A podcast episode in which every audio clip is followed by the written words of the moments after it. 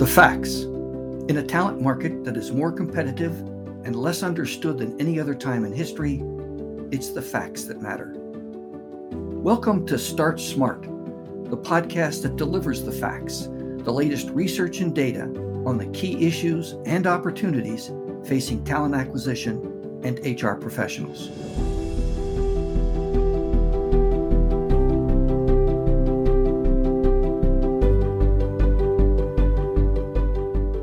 Hello, everyone. Welcome to Start Smart, the podcast that focuses on the data, the latest research in talent acquisition. My name is Peter Weddle. I'm the CEO of TA Tech. And I'm Shelia Gray. I'm the VP of Global Talent Acquisition for Quadient. And we're going to take a look at a document from AMS in this episode. It's got the intriguing title of Exploding Digital Myths in Talent Acquisition. But first, I'd like to let you hear from our sponsor. Acquire is a brand new solution that's just been released by Keloh, an established recruitment marketing and technology agency. Here's how it describes Acquire. Acquire is programmatic jobs distribution with easy apply. It's been developed to address the shortcomings and pain points within the programmatic recruitment marketing space. By building a modern platform with true campaign management capabilities, we're changing the game in programmatic technology. What does that mean? Well, first, our technology uses real time data and machine learning to optimize performance and control spend, maximizing your ROI. Second, we set up your jobs on Quick Apply, even when it hasn't been adopted in the past. With our software, you can add Quick Apply to all, some, or none of your jobs. And third, we provide a customizable dashboard that gives you the ability to manage your campaigns and quickly access data from multiple sources. So say goodbye to logging on to different platform accounts to manage your jobs and candidates and say hello to Acquire's one stop shop. Visit us at acquireroi.com. Again, that's acquireroi.com. Okay, so again, we're going to be talking about uh, an AMS report entitled Exploding Digital Myths in Talent Acquisition. Now, apparently, the report's going to cover five myths eventually, but right now they've only published their view on one. So, myth number one that they're that we're going to talk about today is talent technology will replace the need for recruiters and sourcers. They're going to explode that myth. Now, to be clear, um, th- this uh, white paper is is not like the kind of surveys and database uh, reports that Shalil and I typically take a look at. Uh, it's really an opinion piece by AMS, and, and that's fine. Uh, and it is reinforced with some commentary by some internal AMS and external uh, technology experts. Um, and there is some data in the report or in the in the white paper. In fact, there are two very interesting data points from other sources. First, AMS cites the Boston Consulting Group, which calculated that $12 million in venture capital was spent on techno- talent technology in the year 2021 alone. Now, that's a huge amount of money. And if you looked at some of the more recent surveys that uh, Shalila and I have discussed, one from Aptitude Research, for example, it indicated that employers were going to continue to spend on that pace in 2022 as well. So that $12 billion number may understate how much money is flowing into talent technology right now. And AMS also cites the Citrix Work 2035 report. And it found that the technology tipping point, now I hadn't heard that phrase before, but it's an interesting one the technology tipping point, which they define as the year when HR professionals believe organizations will generate more revenue from technology and AI than from humans. And they believe that technology tipping point is going to occur in 2028 or 2029. Now, think about that. That's well within the career span of most recruiters working today. So let, let's begin our discussion by focusing on that. Uh, if if, as most HR professionals apparently believe, companies are going to generate more revenue from technology and smart machines than from smart people, and they're going to do so in the very near term, then what does that mean? That means inevitably companies are going to shrink their workforces. They're going to invest where they can make the most money. And HR professionals apparently believe that's with smart machines. So the question really isn't whether technology is going to replace recruiters that's that's unlikely to happen anytime within the lifetime of today's recruiters, but it is going to replace an awful lot of workers for which recruiters have been traditionally recruiting, which means that requirement is no longer there.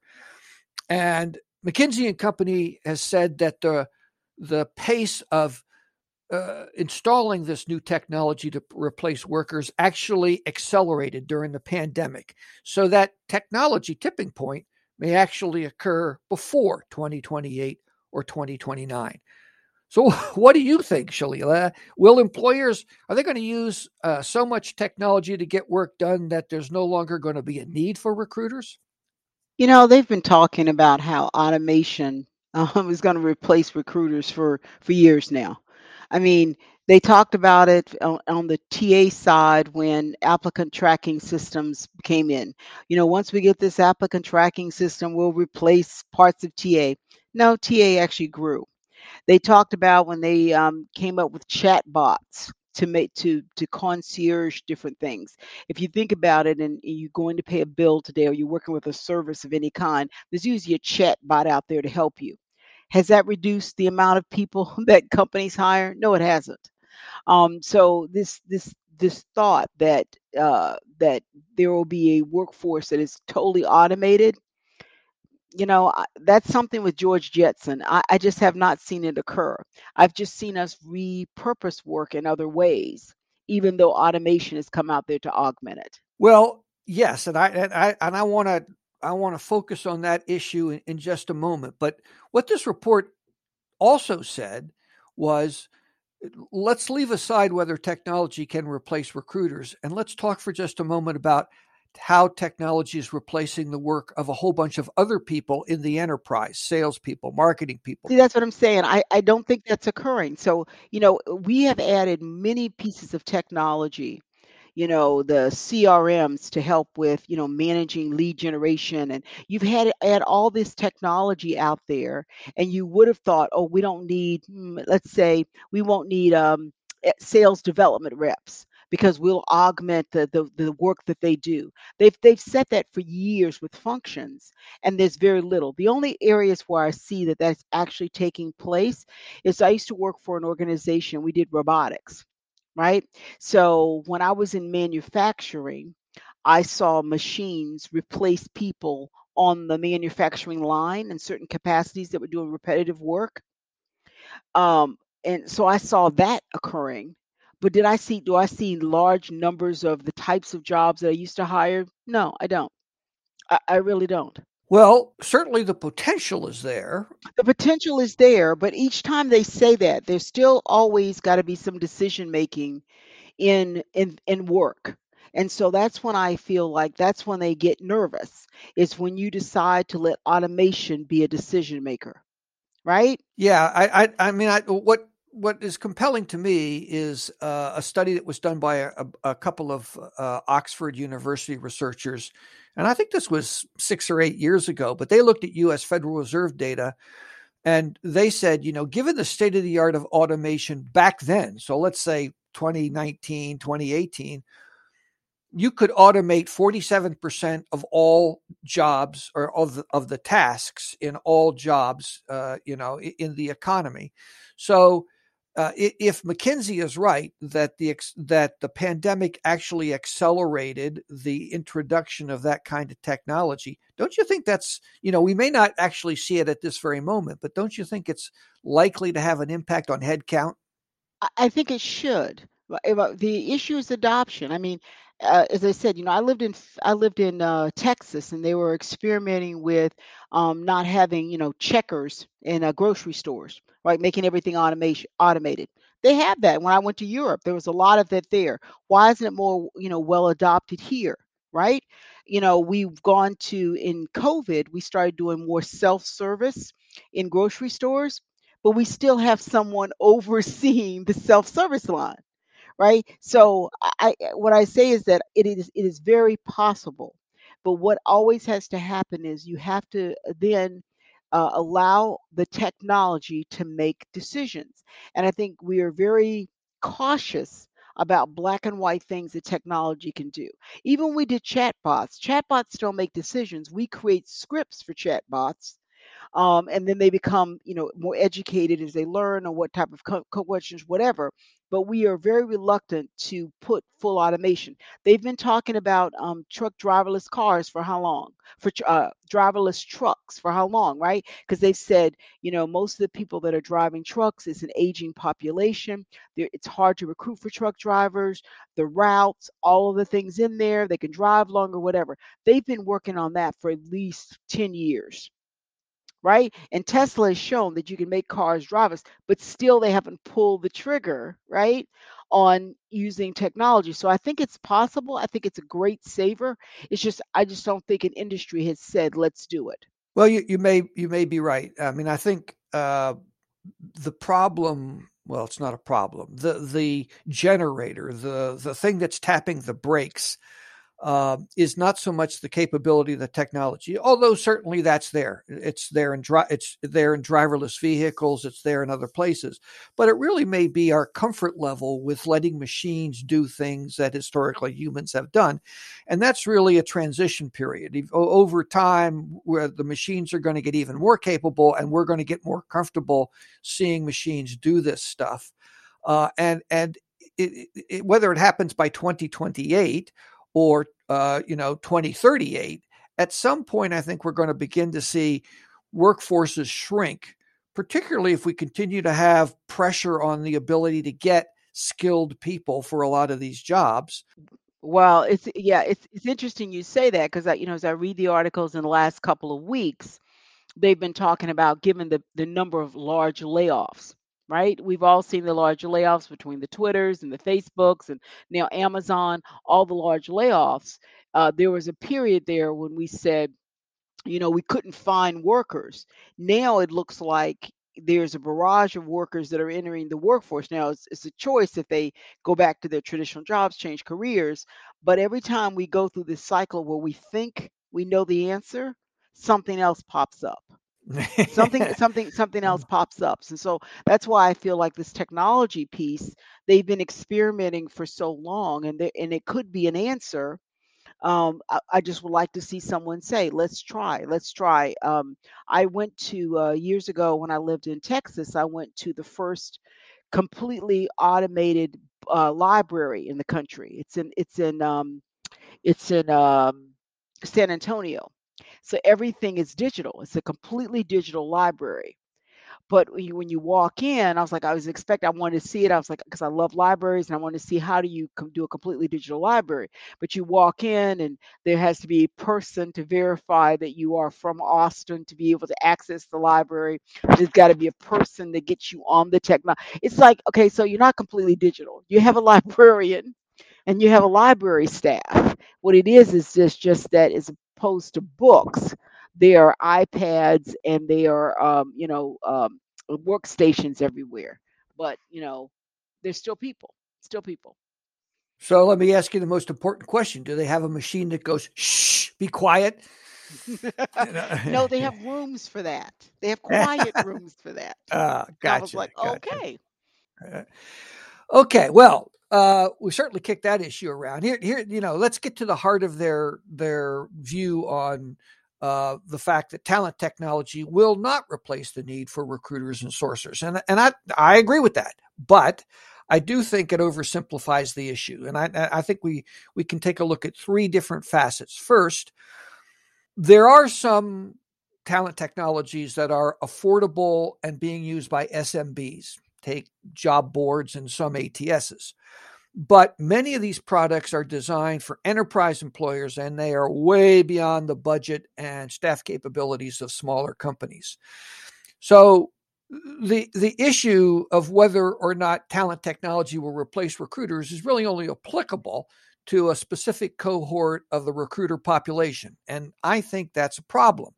I think S, I mean SMBs employ they're they're the largest employers in the country. They employ employ more people by far than enterprise employers. So I think we need a revolution in the design and development of talent technology so it can be used by employers on Main Street. Now, I know you work for a large employer, Shalil, but what do you think? Does that make sense? It's coming it's coming because I can tell you, I, I, you know, I've seen the evolution of just ATSs and ATSs in the very beginning. You had to have, you know, it, it was an integrated system. It wasn't software as a service in the beginning, right? Only big players could afford it and all of that. Then it became software as a service. Then you had to think about, you know, implementation teams. And now you have um, ATSs in all spaces. You have ATSs for very small companies that are startups, all the way up to very large enterprise companies. It's coming. So I think many of the things that we see that are afforded only for large organizations, it's coming. I'm even surprised. I've met peers out there because I consider Workday as an enterprise tool that you need to have a certain amount of people to spend that much time in the implementation because of what it all takes for Workday. And now I've seen companies with less than less than a thousand people employ Workday. So there either must be a price point that's different or, or scale or something else is there. So I see that there's going to be something in every space for every price point and every size organization that's coming. Well, I hope you're right because if any one group needs the advantages that uh, we believe talent technology can deliver, it's that small and mid-sized business where you know where where the, the, if you've got an HR department, it's such a small number of people, might be one person, let alone uh, you know two or three or four, uh, and so they're going to need tools that you know can be easily implemented, easily uh, you know trained on, and then easily used. And, and I think that I think that people are trying are figuring that out. I mean, you know, I'll give a plug out here. I used to be a part of an organization, Direct Employers and one of the things that direct employers, because they had all kinds of you know organizations from nonprofits all the way up, and one of the things that became a boom was employment branding right? Everybody needs a brand. Well, guess what? Not everybody has a large marketing department, you know, and, and oftentimes your product marketing department won't help your TA department. I don't know what's going on there. Um, and so then you're having to go out to the marketplace for these ad agencies, right, to help you do some of the things. Like, for example, if you wanted to put a, um, a veteran translator on there, guess what? Direct Employers said there is a niche here for those companies in that smaller space, that nonprofit space that wants to take advantage. And they created their own company, Recruit Rooster, to help those people in that smaller space. And you know what? It, I, you know, I, I, I checked back with them a while ago, and they're they're doing well um, because everybody needs some of the same tools to engage with with the talent out there and organizations are realizing that they need to be in all spaces. So i think when you talk about technology it right now the price point if you're small if you're a technology company coming up with something new smaller companies won't give you the big bang for the buck potentially either name recognition or enough revenue generation whatever. But they're a great place to try out a new technology, right? Um, before you actually blow it up and, and try for the enterprise model. So I think that there is a space for everyone out there. Well, let's talk about that enterprise employer uh, situation. I think the, you know, the MythBuster statement is correct, but it overlooks a key consideration, and it's one that you and I have talked about a couple of times. Uh, talent technology can only provide the benefits that AMS cites, like lower cost to hire, faster time to fill openings, the acquisition of higher caliber talent. It can only do that if the technology is properly implemented. And, and in my view, there's the rub. Uh, all too often, it's not. The conventional process, unfortunately, um, is to put the IT department in charge of implementation because the TA staff doesn't have the technical skills to to do it. Uh, but according to Forbes, at least, the dirty little secret of the IT department is that 50% of their projects fail. And 97% of those failures aren't due to the technology, they're due to the competence of the IT staff. So, what's been your experience, Shalila? You know, ha- have you have you been able to get good support from IT, and if so, how'd you work that magic? What I'm going to say is that if you would have asked me 15 years ago, I would say everything I needed, I had to figure out if IT could do it. If I was looking at integration, whatever. But I'm going to tell you, there's a booming industry for HRIS human resource people that understand the human resource functions and have worked on tools. Those are people that have probably worked at a SuccessFactors, been involved in workday implementations, Oracle tools, SAP tools.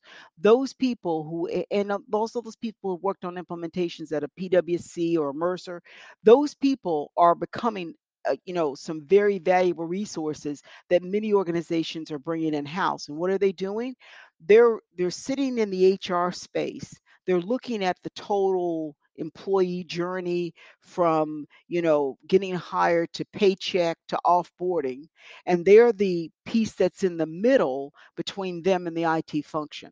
Why? Because there's also another more complex piece which is the request for proposal many of those people that sit in procurement or even sit in IT don't know how to write the RFP, come up with the vendor list for the RFP in the technology space on the HR side. So that's why those people are becoming a commodity. Just if you just go out there and, and just search an Indeed or LinkedIn jobs, those jobs, they are in high demand right now. It used to be, I used to say that one of the highest functions because it's niche was compensation compensation was one of those people. I'm like, if you're in compensation, you're never going to be without a job because it seems to always be comp jobs.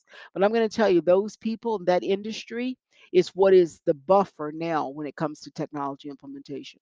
Well, their very name is what makes me nervous because, you know, uh, for years and years, uh, talent acquisition and talent technology has sort of been the stepsister in HR. Uh, so, in, in your experience, does this growing cohort of HRIS people? Do they have an interest in? Do they have even an understanding of the the unique and uh, and and important needs of talent technology versus you know compensation planning technology or uh, learning technology? Yes, and I'm going to say many of them that I've met. So I've gone through, you know, multiple ATS implementations and had to use a third party and the people that were over my part of the implementation because because we've done I've done full systems. So you know you got the comp people working on the pay you know the payrolling stuff you got all you got the performance management. Many of the people that have been in my implementation team are former recruiters former talent operation managers or they sat on integration teams um, when they had to put technology in their company. And and the one thing about I'm going to say about talent technology, most of those roadmaps are at least a year. They're not short term um because you got to define stuff look at cost centers geography it's they become very complex. Um and so those people are typically have some of our background. So logically they can talk me through options you know they're, they're not just saying here saying um you know do you want the chair over here over there? They're saying if you put the chair over there and you want to run a report on you know time to fill. If you put the chair there you won't be able to do that because you won't be able to get you know from this to there. So they're more i find they are now more experts in my space because they came from my space.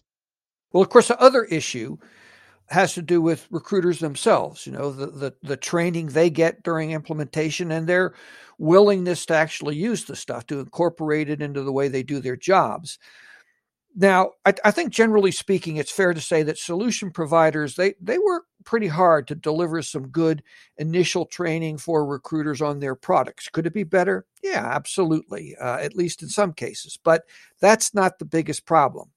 It seems to me the more impactful impactful issue is the lack of ongoing training. The, the fact of the matter is that if you don't use this stuff on a regular basis, you need refresher training. And secondly, in today's world, you got a lot of recruiter turnover. So you've got a you know new team coming on board, um, and and it just seems to me that uh, we haven't thought through.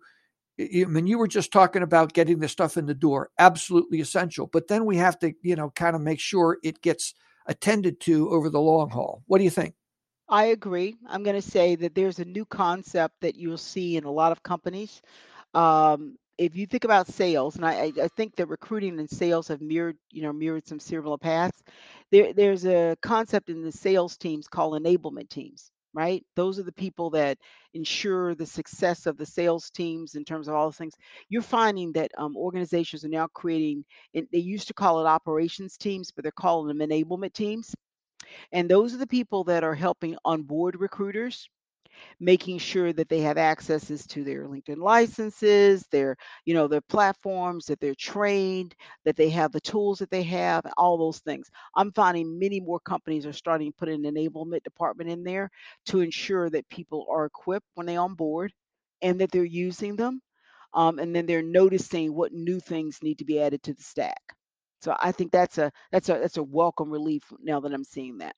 Well, of course, the mirror image of that, I've, I've talked to at least a couple of uh, solution providers that are looking at offering almost a, a warranty service. You know, we'll we'll do what we need to do and what we're required to do to install the product in the beginning.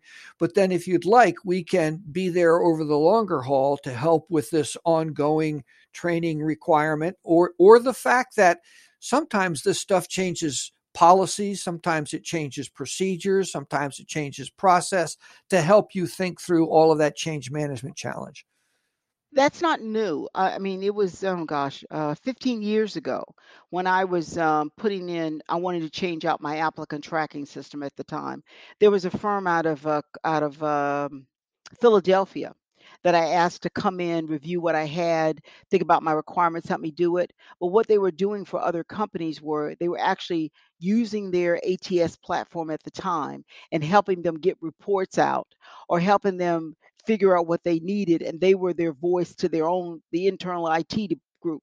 That's that's not that's not something new a lot of times we buy systems that are more powerful than what we need and we can't get what we need and so we'll have you know these third parties in there. I remember when workday came on the scene there was all these uh, startup companies of people to say hey you know we're here we are freelancers if you don't know how to do this or even make the training material. So they've always been these kind of companies that are out there to augment what you need well, yeah, and and what but what I thought was different about uh, these uh, handful of companies that have talked to me is the, there's a whole constellation of third party consultants and and companies that'll help you uh, install and keep the stuff running.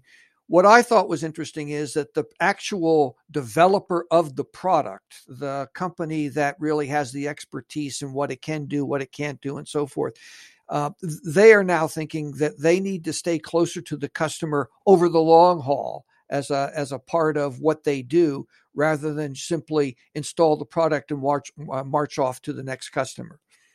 I think that's a good idea, but I'll tell you in reality, many of the partners that I started with years ago have been bought, have been bought, assimilated, got merged with other companies. So I think in theory, that's a really good idea. But I think when they look at where they need to go in their their their roadmap as a company, I think it's hard to achieve that. I, there was a company I used that was relatively new two years ago. I really liked. They were a small company, had a great product. Within two years, they got acquired by a, a bigger product. Yeah. You know, if you think about if you if you look out there, you know how many you know uh, applicant tracking systems are standalone.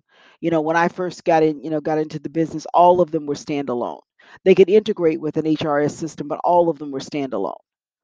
You know, you, you see over time that um, they and and the, you know the definition of a true entrepreneur is to take your vision, grow it up, and eventually move on and start another vision. I mean, that's a, one of the things. So I think it's wonderful they want to stay close to the product, but you know, I don't expect you know Mr. Whirlpool to be at my house, you know, 20 years after I get the Whirlpool to, to, to check on the machine. And so I, I don't expect, you know, the person who put in, you know, my uh, my chat bot to still be close with me in five years. Well, no, but Mr. Whirlpool might sell you an extended warranty for three or four years, at which point they will then try to sell you their newest and, and greatest model of Whirlpool. That is true. Mr. Whirlpool may try to upgrade, but here's the deal.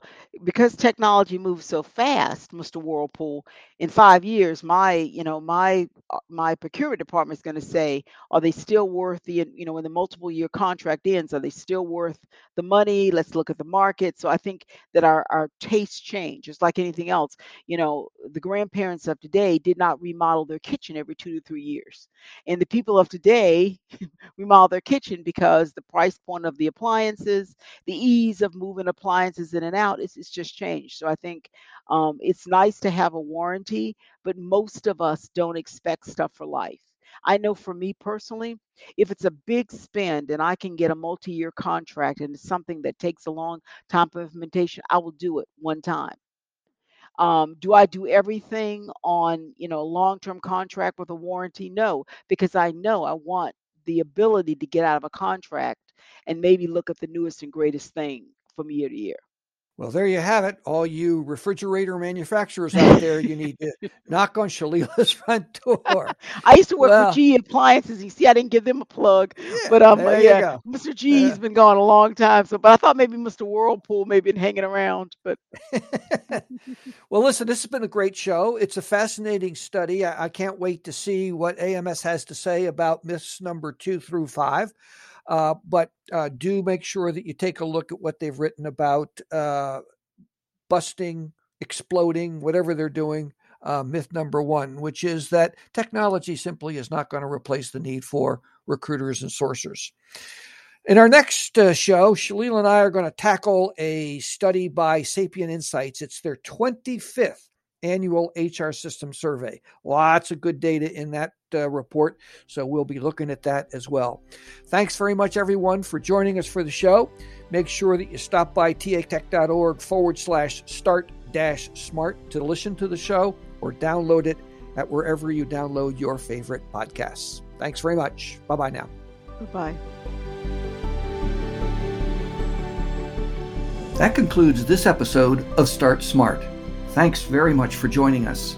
And come back for our next episodes on the latest research that will help you shape your talent acquisition with the facts. See you then.